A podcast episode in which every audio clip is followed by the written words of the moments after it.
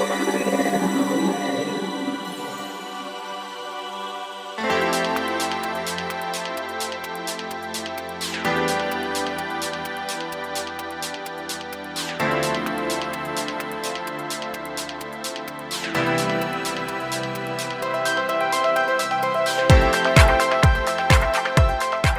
にちはゆきです。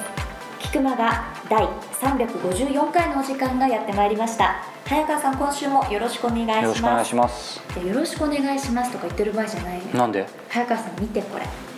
あ今ちょうど喋り始めて17秒ね。そこじゃないよ。そんなとこじゃないストップウォッチ。あどうしたの？割れちゃってるけど。そう iPhone、はい。皆さんにお見せできないの残念ですが画面がモザイク状になってしまいまして。これ去年も割れてなかった？そこなんですよ。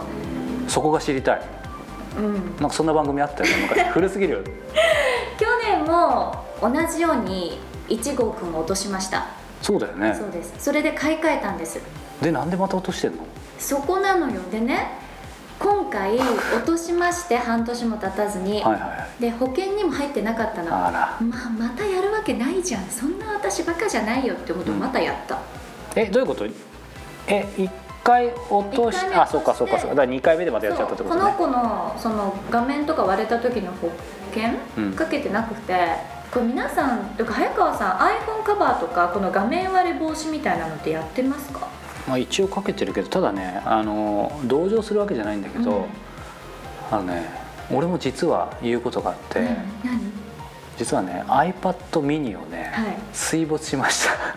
どこで使ったらいやだからお風呂であ俺番組で言ったことないか別の番組ではよく言ってるんだけど、俺お風呂でさほら前スピーカー紹介したじゃん。僕はでしょ？そう、うん。でほら要はそれを聞きながら iPad を防水防滴ケースに入れて Bluetooth でうんぬんかんぬんってそうそうそうんなんだけどだから iPad を防水ケースに入れて読んでたんだけどこの間。うん。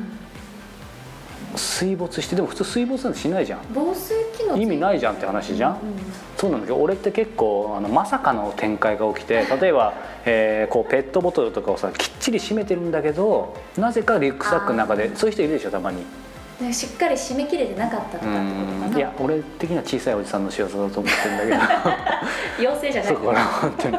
いやそれでそうそう。それでね、うん。まあ俺も反省なんだけど、ええ。俺も保険かけてなかなくて。でただね、俺的な性格としてさかけてそうじゃん。そうそうで今までいわゆるアップルのうん。アップルケアとか、はい。あとそれこそソフトバンクとか、えードコモだってそれぞれあるんだよ、うん。で破損のもあるんだよ、でしょ、うん。だけどほら人生ってさそれやんなかった時に限ってやるのよ。そうなのよ。私もそれが言いたかったの、今でねまとめちゃったけど、うん。まあ、結論から言うと、はいはい。高くてもかけろってこと。絶対。日、私だからこんもう3度目の正直でかけますよ、うん、絶対かけた方がいい。でまさかやると思わなかったよね、なでもそれはなんで水没したの？ああそうそうだね。その結論、いい質問だね。だって普通か。あのね結局、はい。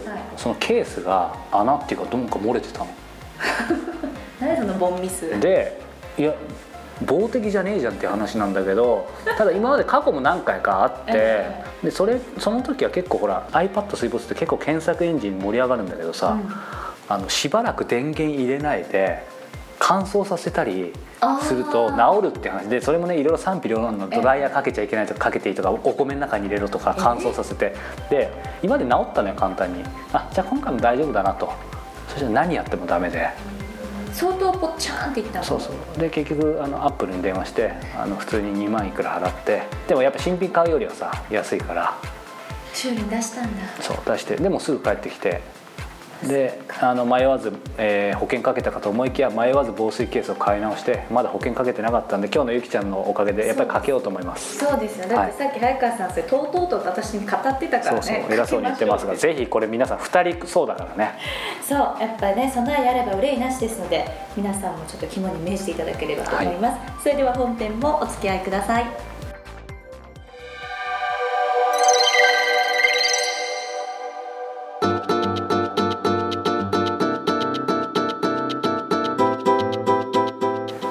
は今月の菊間がインタビューです。早川さん今月は関口一郎さんにインタビューされているということですけれども、第3回ですね。はい。あのーまあ、3回も来ると皆さんなんかいろいろ関口さんのイメージも湧いてきてると思うんですけど、ちょっと話を、えー少し変えてですね、はい。ゆきちゃんさ考え事とかさ、まあ、俺が常々言ってるなんか自分を振り返るとか、うんうん。そういう時ってどういう環境でやる？私は結構静かな空間に。例えば？部屋とか自分の部屋でそうなれるんだ。私逆に外だとちょっと難しいかも。あーもうそれはやっぱり単純に音とかもあるとカフェだとざわざわしてたりとか、うん。まあそれの方がいいっていう人もいるけどね。読書したりするのはうん。そういうカフェとかがいいんだけど、うん。考え事はもしかしたら一人かあーああとちょっと脱線するんだけど、はい。そのほら読書する時とかさこれ前番組でも言ったかもしれないけどさ、なんか BGM あった方がいい人。自然音ぐらいがあるといいとかさ本を読むとか。歌詞が日本語じゃなかったらありがたいでもほら英語も入ってくるわけでしょ？日本語のようにバイリンガル行きとしては。でも日本語読みながら日本語の歌が入ってきたりしたらもうわけわからないああそうか。まあやっぱり、B まあ、そういう意味では BGM ぐらいがいいってことだよね。ねうんうんあのちょっと脱線しちゃったんだけど、俺はあのやっぱり一番はカフェなのね。それは考え事？看護とか俯瞰すると。ただしいわゆる、えーカフェじゃダメなの。これいわゆるカフェって分かる。ちょっとこ某大手のほらカフェいくつかあるじゃん。言えないけどうんうんそういうところ、まあ、使う時はあるんだけどただ考え事には使えない。やっぱりざわざわするから。で俺が好きなのは、えーほらもうなんかすごいやっぱ静かで雰囲気があってでなんかそこにいるだけでクリエイティブになれそうな、うん。うん、でそこに行く時は考え事ってもほらなんか Google カレンダーとかマインドマップでなんか MacBook Air 出すことなんかしないしそれはマナー違反だと思うし、うん。なのでコーヒー飲みながら、まあ、ゆっくり。でたまにちょっとまあメモするぐらい。メモもしないかもしれないけどっていうなんかそういう空間がすごい好きで、まあ、まさにその関口さんのお店は本当にそういう感じだなという。まさにっていう感じそうそうそうそうそう。なのでまああのね皆さんいろんな場所あると思うけど、まあ、やっぱりほら俺としてはそれだけ衝撃だったんだけどコスモポリタンのさ、うん。えー去年行ったロンドンの内海直人さんがクリエイティブな環境をクリエーションすることが、まあ、一番大事っていう、うん。まあまさにそれを体現する、えーので僕はカフェを大事にしてるかなっていうふうに。なのでまあ皆さんもお気に入りのね近く探せばいろいろあると思うので別にカフェじゃなくてももちろんいいと思うし、えーまあ、そんな感じでちょっとシェアしたいなと思いました。さあそれでは関口一郎さんのインタビュー第3回お聞きください。関口さんにまだまだお話聞きたいんですけど、はい。ちょっと話が少し変わっちゃうんですけどはい。あのカフェドランプルあの表にも看板にもありますけどコーヒーだけの店。っていう、まあ、枕言葉がついてて、はいはい。でまさにずっと美味しいコーヒーを作り続けてきてただそのその一方でその経営者としての、はい。えー、と役割もあるわけじゃないですか、はい。で単純に美味しいコーヒーを作り続けただけではひょっとしたらやっぱり何十年も続くってことないと思うんですね。はい。で単純に考えたのが、まあ、僕も小さいながら商売やっていてやっぱりいろいろうまくいってった時にいろいろやっぱり欲が出たり、まあ、お金もたくさん入ってくるようになったりっていう時にいわゆるそのコーヒーだけじゃなくてた多角化だったりどんどんチェーン店を展開したりとか、まあ、いろんなお誘いだったり甘い話とかあったりとかただその中でもずっと貫いてきた何かものっていうのは何かあったんですか？それこそそれ実は失敗もあったとかいろいろ多角化しようとしてとか、まあ、メニューもお店も含めて。そうねあの私はコーヒーをずっと続けるつもりじゃなかったんだけれど、えお客さんのほら喜ぶ顔をね見るためにね、えうん。コーヒーは続けてきてコーヒーだけというのは、うん。わざわざその一番最初の西銀座のところではい。小さい7坪ぐらいのええ。小さなお店でスタートした時に来るお客さんがねあの普通の喫茶店のようなうんつもりでジュースをくれとか何をくれとかっていうようなことだっていうとねはい。品数置かなきゃなんないでしょそうですね、それじゃ困るんでうね、ん。来た人は全部コーヒーを飲んでもらわなきゃ困るんで、わざわざこう店の入り口に「あー。だけ」というのを歌ったわけ逆にお客さんにもそれを分かってもらって入ってもらわないと、だから中にはねコーヒーだけと書いてあるんでね、普通のおお店行くとコーヒーっていうのは1種類しかないでしょう。んうん。普通のお店は大体、いわゆるいろいろ用語はあるわホットとかね、うん。うんなんとかっていうような言葉もあるけれど、ええ。お客さんの注文する場合ははい。一種類大体1種類でしょそうですね、喫茶店の場合は。うん。だからココーヒーだけと書いてあると1種類しかないっていうふうに錯覚を起こすと人もいるの。中にはそうでしょうね。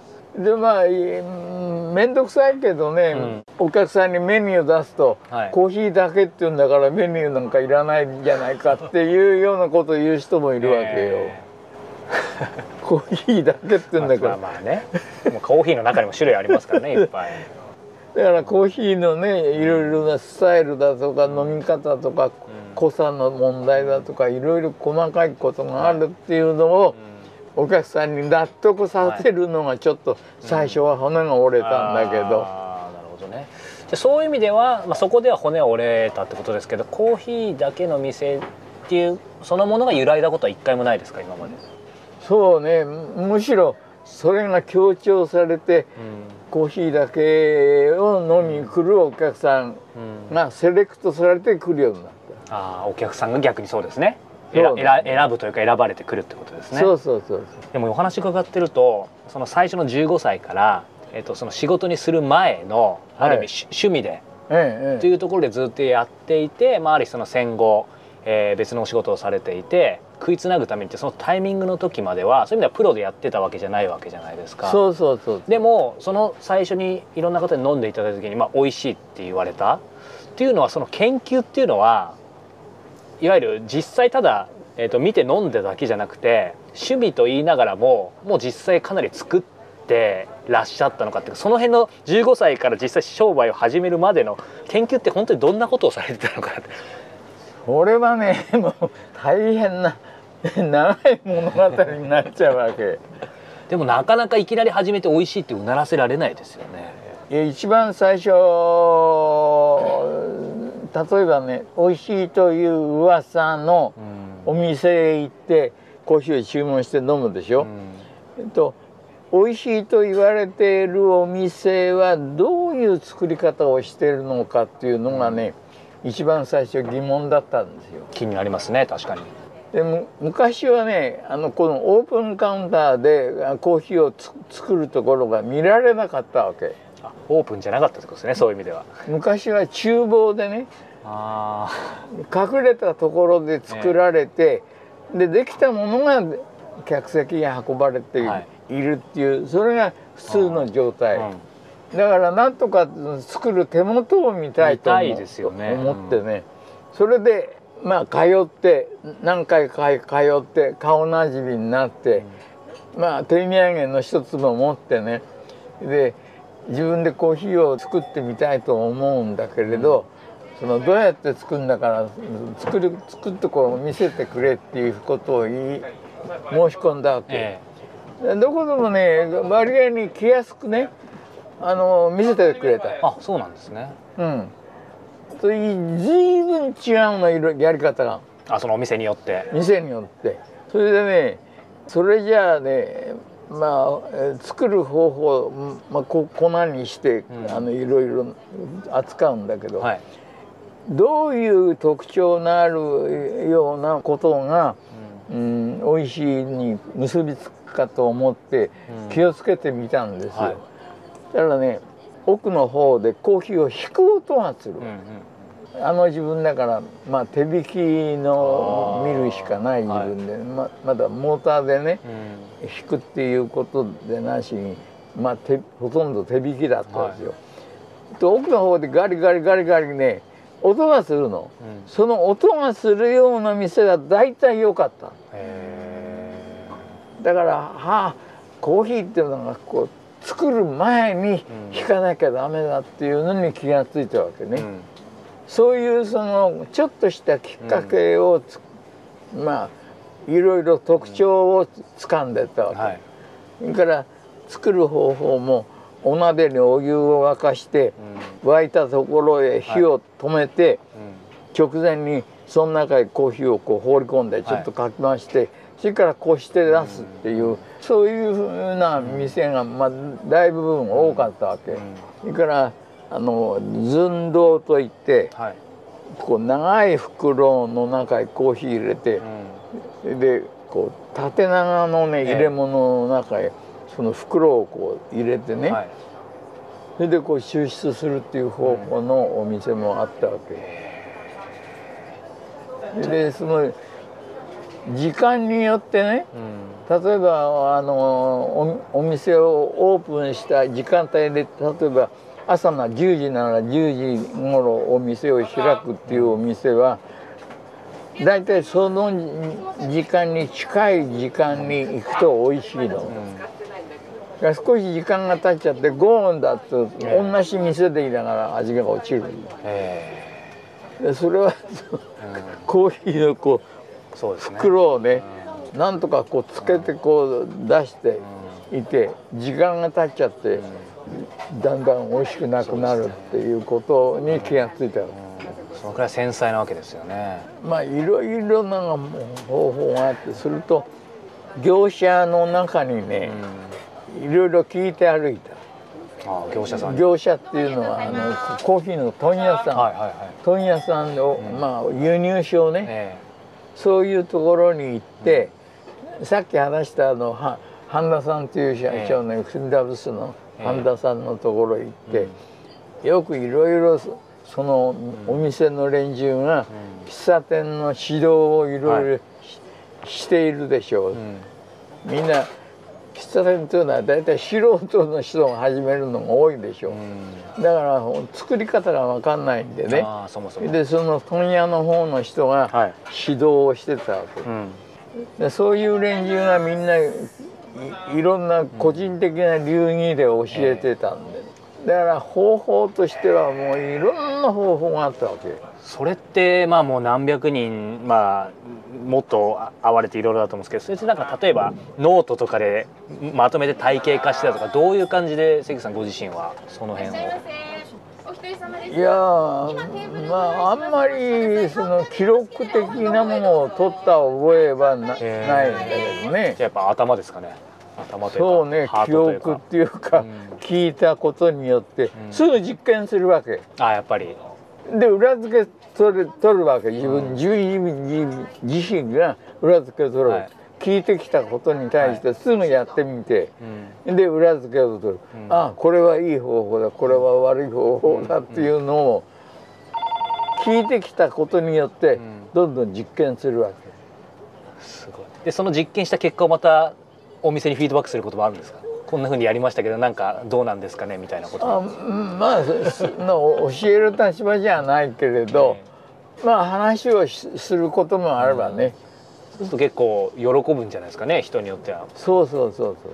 あのー実際、まあ、今のお話伺っても本当もうまさに 100, 100歳でもう数えきれないほど体験されてると思うんですけどこの体験がなかったら今のこの、えーカフェドランブルそして関口一郎がなかっただろうと言われるぐらい印象的な体験ってもし一つ一つって難しいと思いますけどはい。挙げるとしたらどんな体験がありますか？そうね。一つあげろと言われると困っちゃうね。いろんなことが総合的なんだけど、一つ一つあのよく言われるのはうん。あの私がな、まあ、長生きって言えば長生きで。長いですよ、いろんなことをやってるけど、うん。そのその秘訣みたいなことをよく聞かれるの。うんうんそれはね私自身が考えてどういうことかなと思ったらうん。うんストレスをなくすること。ストレスをなくす、ストレスとの引っかかりね。うん。いろいろストレスになる場合があるでしょう。い。はいろんなことで、それはね一つ一つ潰していくっていうやり方。ストレスは、はい。まあいろいろあった、もうそそれはコーヒーに関係えしないうん。あれでうんあった、まあ一番そうこうウェイトが重かったストレスはうん。うん元西銀座の横丁の狭い横丁の奥の方でやってた店がはい。不法占拠。不法占拠？不法占拠の裁判を起こされたわけ。えある人物に。えうん。それなぜかっていうとあの焼け野原にならなかったあのこう焼け残りなんですよその店うん、の。あ場所が。場所がね。ところがね役所がね焼けてうん。電報がなくなっちゃってた。うん。登録の原簿がなくそなっちゃって。うんだから登録のない場所の家屋だからえそそこの持ち主っていうか、はい。後から手に入れた人間がこの家屋は不法で建てている店だから不法占拠だから立ち退けっていうそういうそれはきついですね。いいきなりですかやっぱり。全然思ってもみなかったタイミングで。実俺いきなり晴ね天の霹靂じゃないですけど。いきなり不法占拠で立ち退けって言って、内容証明の何が来たのね、うん。それでびっくりしちゃってね。で調べてみたらなるほど。役所がね原簿がないんじゃしょうがないでしょ。で弁護士さんにいろいろ相談したんだけど、どうしようもないって言うんですよ。うん。要するに法律的に。そうですね。事情はそれでわ分かってても、証明できないってことですよね。法律的にはもうしょうがない、ん。不法占拠。で、うん。それでねこれがね10年かかったかな。10年。10年。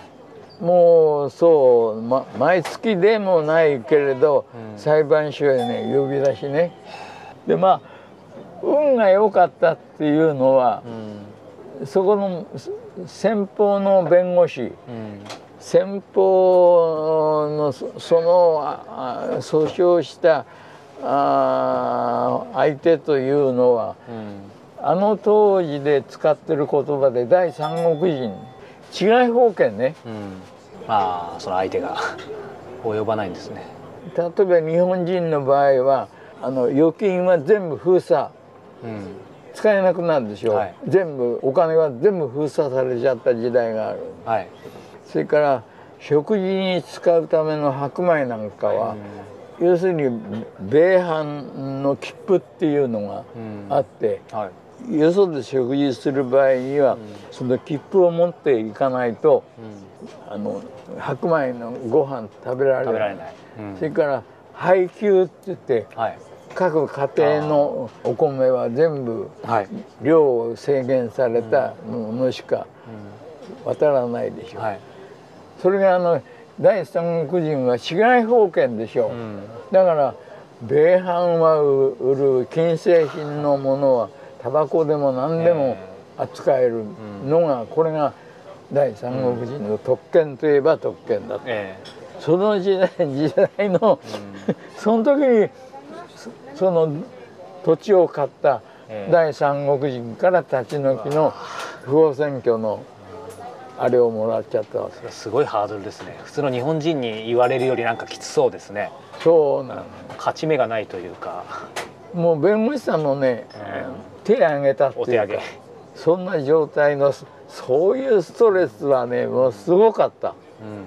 うんうんまあ10年かかったっていうのはね、相手のその訴訟してきたえ三国人が、他でも悪いことしてんのよいろいろと。はい。でそれが引っかかってね刑務所に入れられたりなんかしててあねそうなんですね。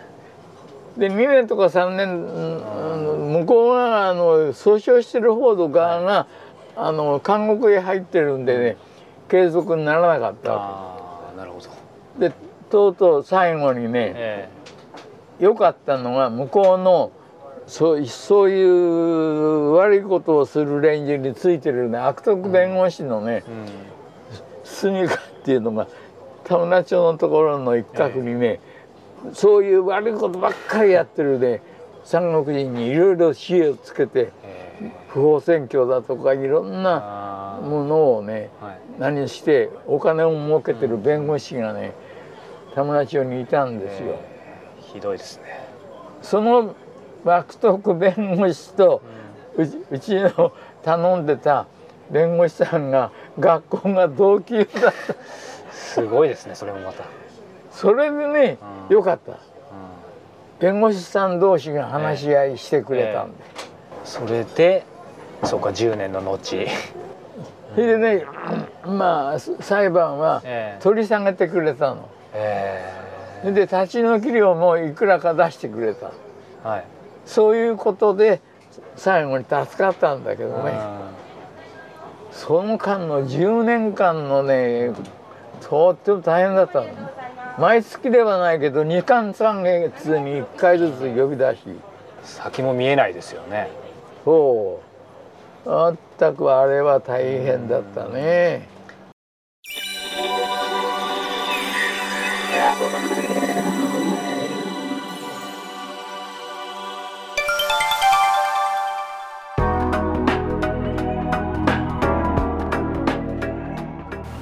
して良いこと良いもの。はい。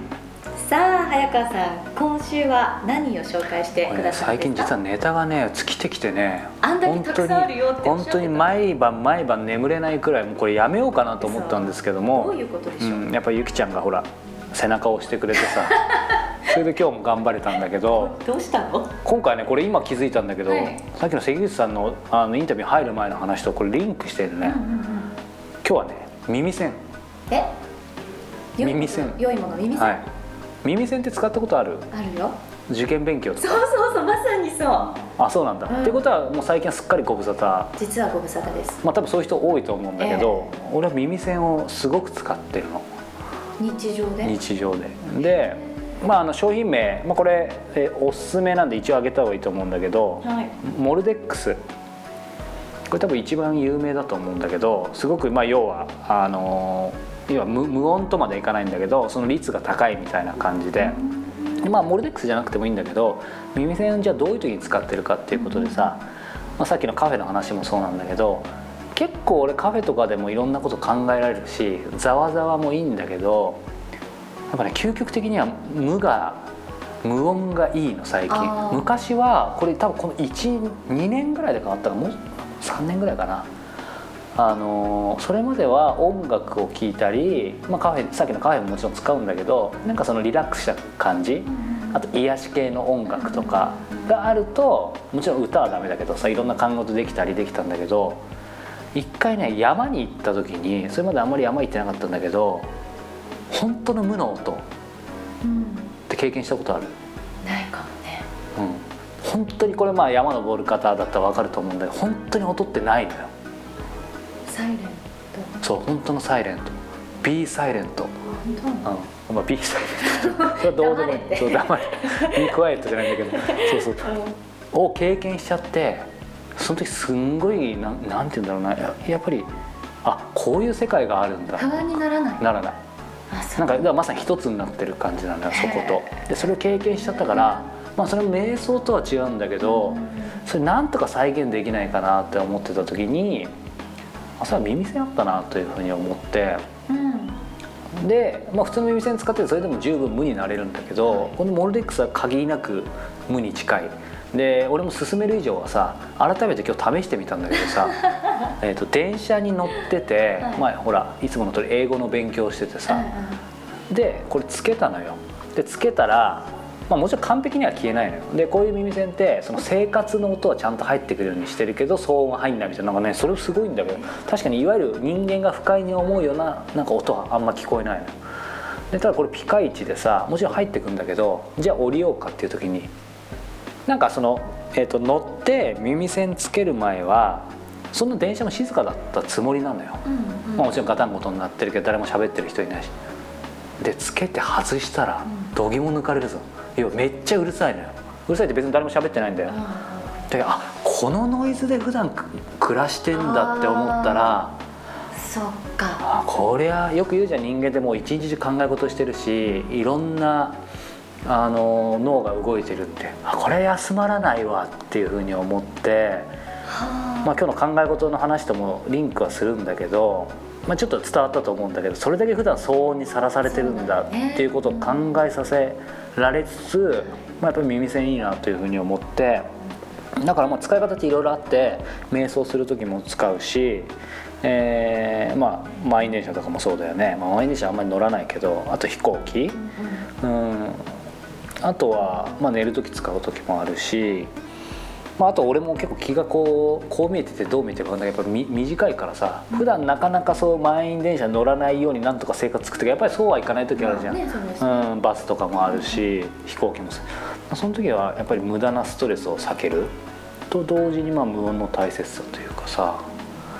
うん、だからまあい今何が言いたいってことじゃないんだけど何か刺さったんであれば使ってみるといいと思うし、それだけ音に普段さらされてっていうかちょっとね私今日そこにでしょ？うんすごい心配になるというかなんかまあ休まらない。ほら寝ても寝ても、ねうん。私耳栓してて基本的に今全然しませんけど、うん。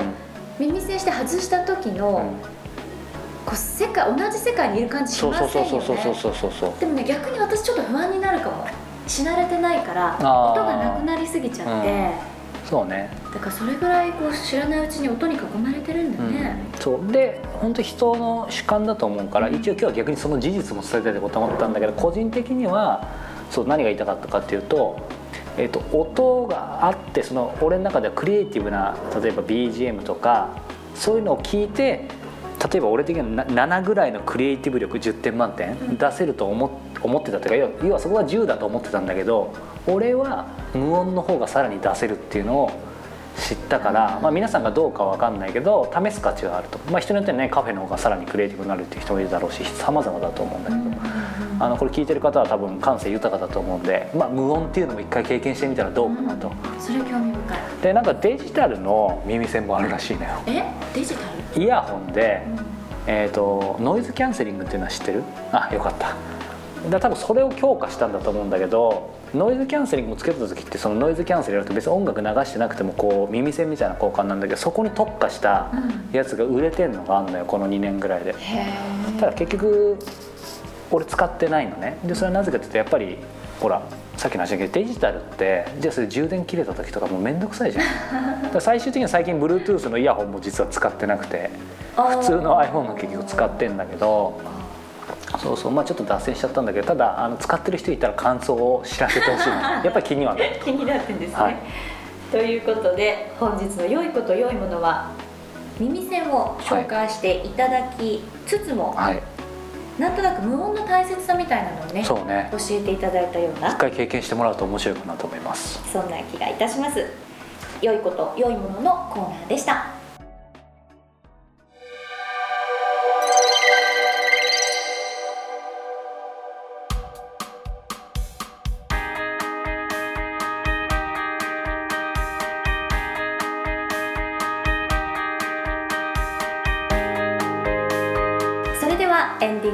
間です。はい。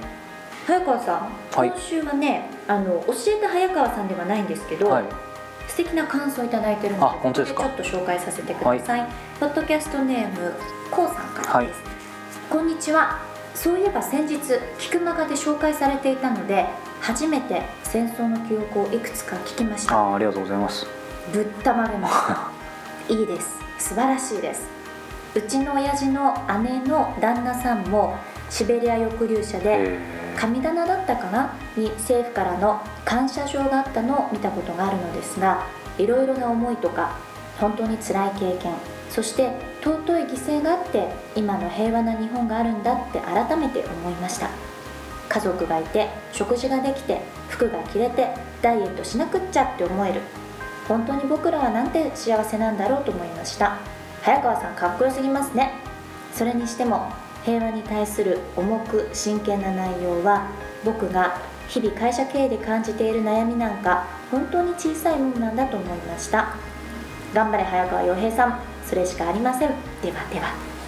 ありがたいですね。ねえこれをきっかけに戦争の記憶聞いてくださってる、そうですね。嬉しいですよね、うん。でもすごく嬉しかったのはそのもちろんメッセージもそのものもそうなんですけど、やっぱりインタビュアーとしてはこの方のねまさにさっきのところで言うとお父様のえーお姉さんの旦那さんもシベリア抑留者でっていう話ありましたよね、えつまりあの菊間でも何度もお話してるんですけどなんかその戦争体験者っていうとほらなんか遠い感じするじゃん。うん。だけど必ず皆さんの要はしまあおじいちゃんとかおばあちゃんとかそのご兄弟だったりっていると思うのね。でなんだろう。何回も番組で言ってるんだけどうんとすごくシンプルに言うと別に外地に行ってなくてもいいのねその時代生きてた人が何に感じてたかそれを伝えてそのまま置いていくっていうことがこの戦争の記憶の、えー全てだと思ってるので。まあね、あの時代も今いろんな心配なこともあるしあの皆さんも感じることあると思うんですけど、まあ、だからこそやっぱりこれ価値があると思うのでこれからもあの続けていきたいと思うので、えーまあ、こういうお便りもそうですけども何かこういう人いるんだけどとかそんなこともあればまたメッセージもらえると嬉しいなと思いつつ今思い出したんですけど、はい。本編では語ってないんですけどそんなに。関口さんはい。カフェドランプの、はい。で彼も当然100歳でということはですね、はい。戦争を経験してるんですよね。そうですうん、よね、30数歳の時に終戦迎えてるから今年70年でしょ？